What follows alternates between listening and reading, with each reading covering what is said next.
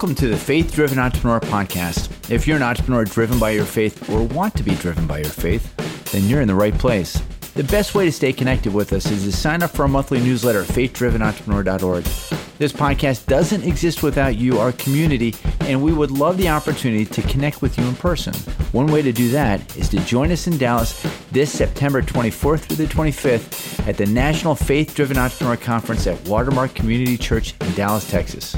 We'll be recording live episodes and joined by friends like Andy Crouch, Phil Vischer, and the leaders of this movement. Go to our website to register. While you're there, please send us any thoughts you have about how this podcast might better serve you or any questions you might have about being a faith driven entrepreneur. I push, but I don't push on, you know, mistakes. What I do is push to make it better. And fact is, when something bad happens, my feeling it's like the game of golf. You know, you hit a ball where you are. Doesn't matter how you got to that spot, how you how you hit the last shot. The, what counts is how you hit the shot now, the shot you have to get your best score. And when something goes wrong here, I don't. I'm not looking at who caused the problem or whatever. I'm looking for the best way to move forward from where we are.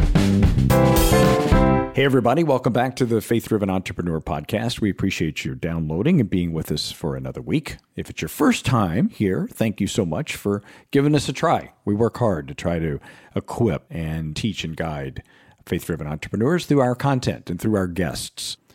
Well, in the golf industry, there are no more recognized names of excellence than Ping. And for today's show, we get to go out to Scottsdale, Arizona to interview our guest, John Solheim. Now, if you're a golfer, you'll know that last name, not just as the founding family of the Ping golf brand, but also as the Solheim Cup, which is the trophy that the women's Ryder's Cup team wins. So the Solheim family is, uh, they are preeminent when it comes to the golf industry. John, he's the second generation of family leadership since the company's inception back in 1959. And as recent as a few years ago, John had the unique opportunity to pass the baton to the third generation of leadership, with his oldest son stepping in as the company president. Today, we take a look at their family's journey to become a preeminent brand and what faith looks like in such a publicly recognized company. Let's go talk now to John Solheim. So, John, thank you very much for being on the show today. We're so excited to dive into your story and really want to get right into it. Tell us as we get started here about your family's entrepreneurial journey, starting with your dad. Uh, he's often been referred to as one of the greatest innovators in the game of golf. And the game of golf is a game that probably influences and impacts more games than any other one in America and around the world. Yeah. And so, for those of you who might not be familiar with it, what was the early breakthrough of Ping? in the story there? Well, the early, the early breakthrough was some engineers at General Electric invited him to play, not knowing that he had never played before.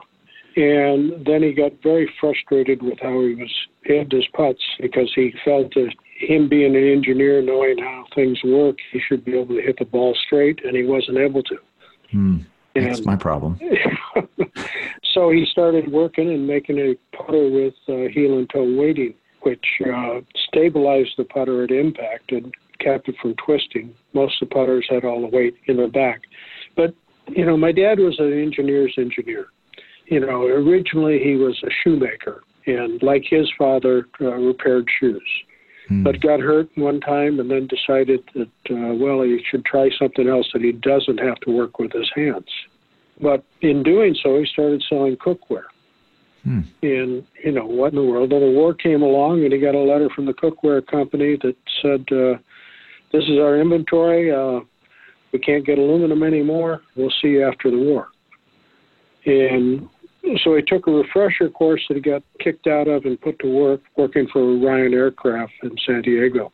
And left there for a little bit, worked in the shipyard, standardized the steel and the concrete Liberty ships and took it from three shifts down to one. Then went back to Ryan Aircraft, and and Ryan he was working with the engineers that did Lindbergh's plane, but he was made an engineer there. He'd only had one year of university, and was given the responsibility of the first tricycle landing gear for landing on aircraft carriers. Back then, finite element was him building a 45 degree ramp and lifting the airplane up and dropping it on it and find out what broke. Later on, he, he worked for Convair, did the uh, ground mount for tracking of the Atlas missiles, and then went to work for General Electric. At General Electric, he designed a cabinet for the first portable television that they built. They thought they'd build 40,000 of them. They built 2 million. And are you suggesting that, if he didn't get injured as a cobbler, he might have just stuck it out as a cobbler? Yeah.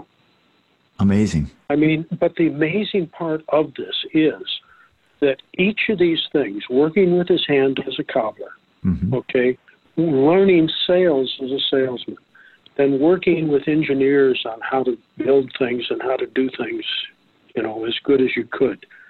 Um, each of those were lessons for him to help him build golf clubs and revolutionize the golf industry.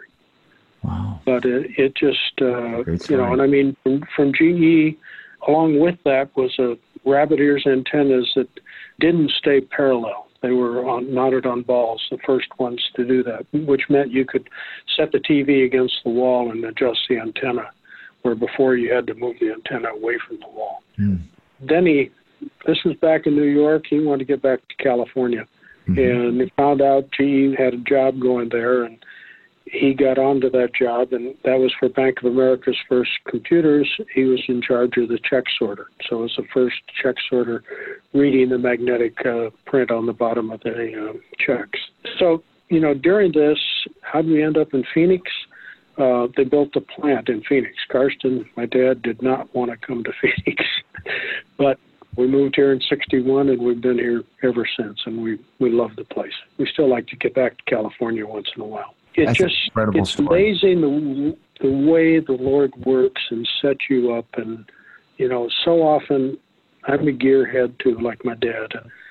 You see something and don't think anything about it being done in a certain way in some other industry. And then all of a sudden well how can i use that on a golf club? Will this work in that? You know, and kind of one of the bigger stories. I was yeah, up in Yellowstone right after a Solheim Cup uh, a little over 10 years ago, and I had a good camera with me, and a uh, dragonfly landed on the wood boardwalk near where I was. And he just sat there for me as I took up close up pictures of him. And I mean, the wings on him just fascinated me. Yeah. It just, the structure that's in him, and how thin the sections were. And then later on, I found out the dragonfly is the only insect that can controls each wing individually. But I took the pictures back to our engineers group and said, can we build the top of a driver with this type of structure, the reinforcing ribs to help the metal flow. Titanium's an interesting metal because it flows like water. Steel doesn't do that. So, in other words, there's little structures that let the titanium get out and then, you know, to a thin. So we're, because of this, we're thinner than anybody else's titanium tops on the drivers, the crown. And, you know, it just gives us an advantage in the waiting of getting, being able to get it down and getting the weight back. That's so cool. Never, yeah, you never know when the Lord's going to throw something at you that, you know, it took us about three or four years before we converted it into production product. But it was really. You know, I think there's a there's a greater lesson there for all faith-driven entrepreneurs. When you see the world as being created by a loving God that's perfect and created all the animals and the insects and, and humans in six days, and he looked at it and, and said it was good. It allows you to look at the dragonfly and take inspiration from it in I think probably a different way. So to see how your theology of the world and God's creation lent itself to a commercial success and a better golf club. That's a story that a lot of people don't have perspective on. And yet I think that there's a lot that we can take from it. Yeah, no problem. I mean, it's happened many times where things out of the blue, and I, I'm fortunate to have a mind similar to my dad, but I connect things together very well. And, you know, where I may be forgetting names all the time today, my deep memory is phenomenal. It amazes me when I pull things out of the air that, that will work with some of the things we're working on. And, you know, just the Lord's blessed me in a, a great way. So tell us what it was like for you growing up in the business. and how you've seen it change. And maybe as part of that, just give us a sense of the size and scope and how many employees you have, what the culture is like. But you've grown up around the business since, well, at least since 1961. Walk us through that. Well, no, I, I started uh, in 59 when the business started. I was 13 years old. I actually drilled the hole and the head for the shaft to go into. That was my first job. But later on, uh, like the Scottsdale putters that are worth so much, uh, I got paid two dollars and fifty cents for each one I built. But if I needed help to build them, I had to pay the help out of my money. And you know, I hope you still get paid two dollars and fifty cents for every putter you sell. Well, not today. Uh, it would have been nice, but that ended after you know once we started growing. You know that started when I applied for a job at a grocery store, like all my friends were doing because they built one in our neighborhood. And then my dad decided, well, I better start paying me for what I'm doing. You know, but my dad asked a lot, okay, but he got a lot too. And, you know, we got into it a few times. The, the first time we really got into it, I was told to clean the shop, the garage, basically. And uh, I worked all day and cleaned that thing like better than it had been probably ever. But I forgot to clean the main bench that we worked on. So basically, when my dad got home, I got fired. But uh, and he was hot at, hot at me. That's a tough one. Well, he told me that uh, my brother would drop me off at wherever I wanted to be dropped off the next morning to look for a job, and uh, basically I had him take me down to the draft recruit place, and they dropped me off, and, and my brother went home and told my dad where he dropped me. Got my dad pretty worried, but uh, by the time my dad got home from work, that bench was all clean, and we were working back together again fine. You know, so there were there, there were a few other times, you know, I got fired too, because I would stand up for things, and uh, and I quit one time, and I was gone about two days. Just uh, I'm the one person that stood up to him, and you know, he really appreciated it. You know, but I also there was a one thing that I had, and that was my mom my mom was really special. You know, if I had a problem and my dad wouldn't accept something, I'd go talk to my mom, and the next day it would be fine. And uh, it was amazing that way. But you know, she let's put it this way: there was a movie made not too long ago that was uh, Hidden Numbers. My mother worked for Convair, which is uh, General Dynamics today. And she worked in the wind tunnel and she did the calculations for the engineers and her title was computer. So she was the business side of the company. And, you know, when we couldn't figure out how to export things, she dug in and took classes and got it done.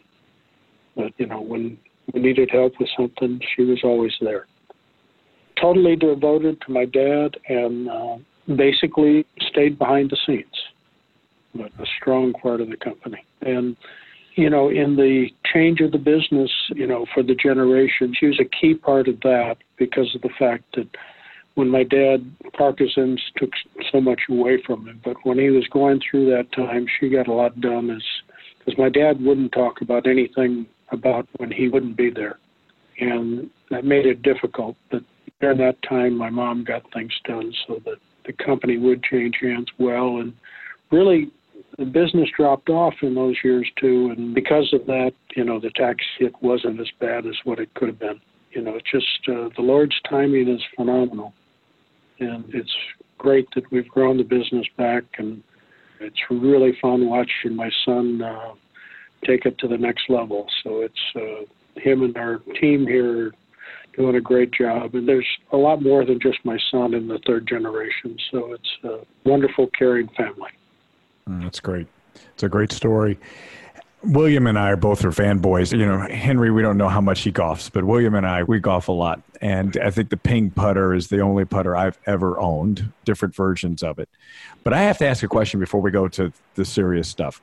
The little ping man, the little logo, what is that little guy? What is he? Well, my dad always kept modeling clay on his desk. In fact, is I've got modeling clay sitting here on my desk. And basically, he used it to, he'd take another putter and then lay the clay in there and then cut it out to a little bit different shape to, and so he could look at it and see it. Well, that's kind of the old way of doing things, but uh, it works still. The uh, I don't use it near as often as we used to, but I toss that chunk of clay at a secretary in our little office in our 2,500 square foot facility and she tossed it back, and I tossed it to her again. She said, "Don't toss it back." And I sat down and made the man. And really? yeah, it's kind of that simple. And then my dad, who was going on a three-month trip, you know, around the world, basically calling on accounts and visiting missionaries at the same time, saw it and said, "I want to see that when I get back." And I said, Well, is there any adjustments you want me to make? And he said, Well, it was a little too tall, so I shrunk it on the spot and it became the Ping Man. And my brother Alan, while they were gone, built a three foot tall one out in front of our building. And uh, it's just uh, kind of an interesting story that just happened by accident. That's great. That's great. Well, the little Ping Man is known by everybody who uses your clubs and in the golf industry. So it's a that's a great story. Actually, it probably leads itself to the question around, you know, as I think about Ping, and we've had lots of guests that talk about the importance of excellence and preeminence in companies, and I would call your company preeminent in the industry, and I think it would be hard to argue against that. The culture to get to preeminence to get to this level of quality in your brand and in your products and your service. How important is the culture and what made the Ping culture able to create a product that's as excellent as it is? Well, my dad always taught us to do everything as well as you could. And so that from how we build the clubs to how we design the clubs, you know, how can we push it to the next level? And my goal is not to just be part of it. I want to lead the industry, and I want to lead it in innovation, in design, in quality, and in service. And if you're going to do that, you've got to push in every way. You can't leave anything untouched. And, you know, one of my dad's and my problems was when we were designing a club, we kept seeing improvements we could do. So we did the improvement, and it took forever to get them out my son, when he came along, he was much better at drawing lines and meeting dates to get it out so that it hits the market at the right time. And you know, it's just it's bringing us to an even higher level. But to push to be the best, you know, but it takes a lot of wonderful people to help you do that. And I enjoy leading the group, but the group they get inspired from what I want to do. I I push but I don't push on, you know, mistakes. What I do is push to make it better. In fact, is when something bad happens, my feeling it's like the game of golf. You know, you hit a ball where you are. Doesn't matter how you got to that spot, how you how you hit the last shot. The, the, what counts is how you hit the shot now, the shot you have to get your best score. And when something goes wrong here, I don't. I'm not looking at who caused the problem or whatever. I'm looking for the best way to move forward from where we are. And you know, it's that simple. You know, you can look back and find the cause of the problem and, and take care of that later on. But you gotta you gotta play the game right now for for what you can do. And golf is a wonderful example of that. Yeah.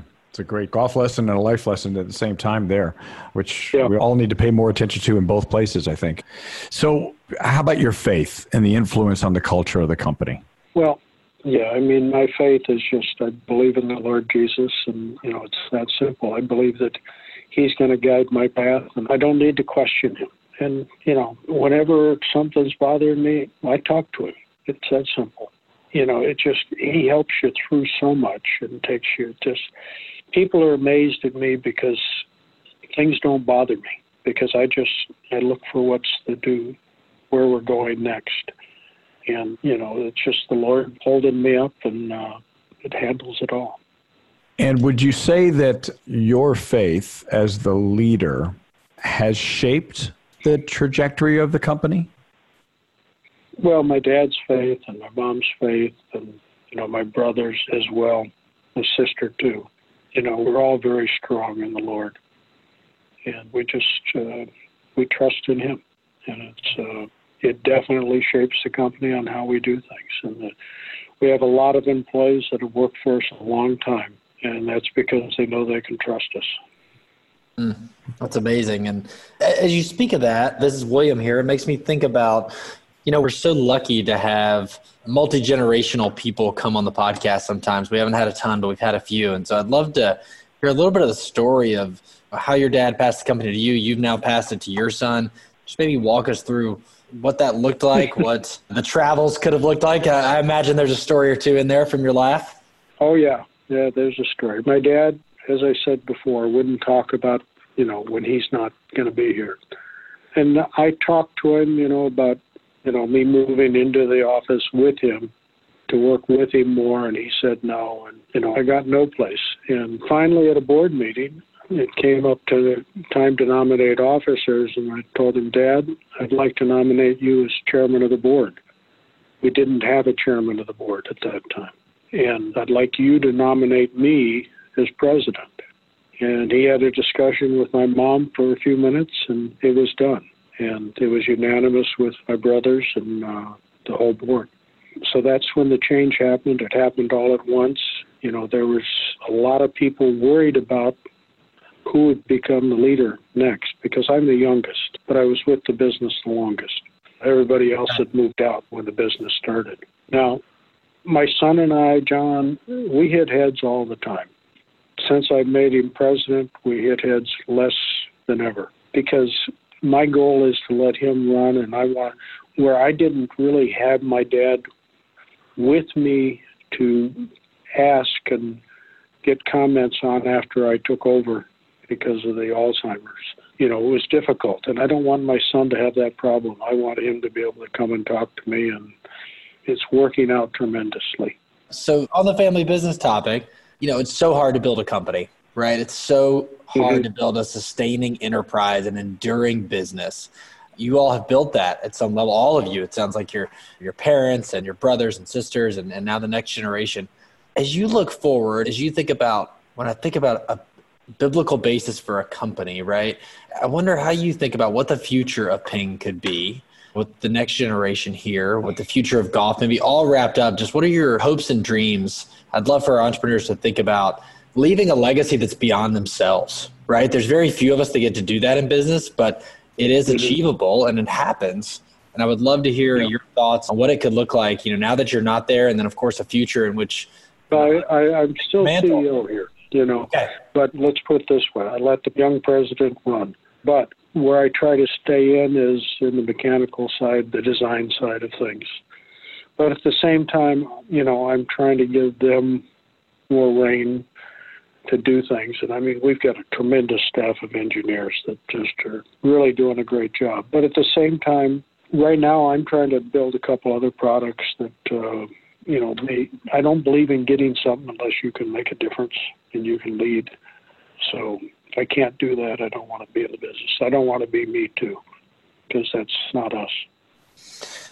No, thanks for sharing that. And as we come to a close here on our time, I'd love to know, you know, we always like to bring our listeners back to the Word of God and to Scripture. And we always find it fascinating to see how God weaves His Word through our guests and through our listeners and how that can occur. And I'd love to ask you if you wouldn't mind, just let us into maybe where God has you in His Word. It could be today, it could be the season He could have you, you know, thinking about or meditating on a passage. Just how is He speaking to you potentially in in new ways? Yeah, you know, Proverbs three, five, and six have been always what I've depended on from the Lord. Just uh, you know, you don't question Him; just follow His guidance, and uh, He'll lead you on a straight path and you know that's really what I've held on to and where I've gone. And it's the same verse my dad did. But you know, it's kind of funny because I'm a kidney transplant, and you know, I tracked my kidney for 23 years with Mayo Clinic, knowing that they told me in 10 to 12 years I'd need a transplant. So I always figured I was an in between. I wasn't the person that would lead it to the next Okay, after the kidney transplant, all of a sudden, there's nothing holding me back. You know, so I started to run, and it's worked out really well. But at the same time, I all along I've thought about the transition, how to move it to the next generation. You know, now I'm well, this month I'll turn 74, so I'm doing really well for my age, and uh, but I want the next generation to be able to run with it. But I still want to keep putting myself into it, and the Lord is letting me do that, and uh, I'm just thankful for it. That's a great encouragement. I'm grateful, very, yeah. very grateful for the time that you've spent with us and our audience. And I've been blessed by this time. And I'll never pick up a ping golf club the same way again. And yes, William and Rusty, I do play some golf. And no, I would not bet on my abilities against either of you, but I love getting out there. And my first putter I ever got was a ping putter. And uh, I remember my grandfather giving it to me when I was 16 years old. And he said, This is the best golf club that I'm giving you. And this is a $50 putter, and you've got a $5 game and uh, and that was a great gift. But it showed how much he viewed the brand even back then. So we're talking early '80s. So thank you yeah. very much for your time. You blessed us and our audience. Thanks so much for joining us on today's show. We hope you enjoyed it. We are very grateful for the opportunity to serve you, the larger faith driven entrepreneur community, and we want to stay connected. The best way for you to do that is to sign up for our monthly newsletter at faithdrivenentrepreneur.org. And while you're there, we want to hear from you. We derive great joy from interacting with many of you. And it's been very rewarding to see people come to the site and listen to the podcast now from more than over 100 countries. But it's even more important to us that you feel like this is your show and that you'll help make it something that best equips you on your entrepreneurial journey, one that you're proud of and one that you're going to share with others. Hey, this podcast wouldn't be possible without the help from many of our friends executive producer Justin Forman and program director Johnny Wills. Music is by Carl Kegwell. You can see and hear more of his work at summerdregs.com. Audio and editing by Richard Barley of Cornerstone Church in San Francisco.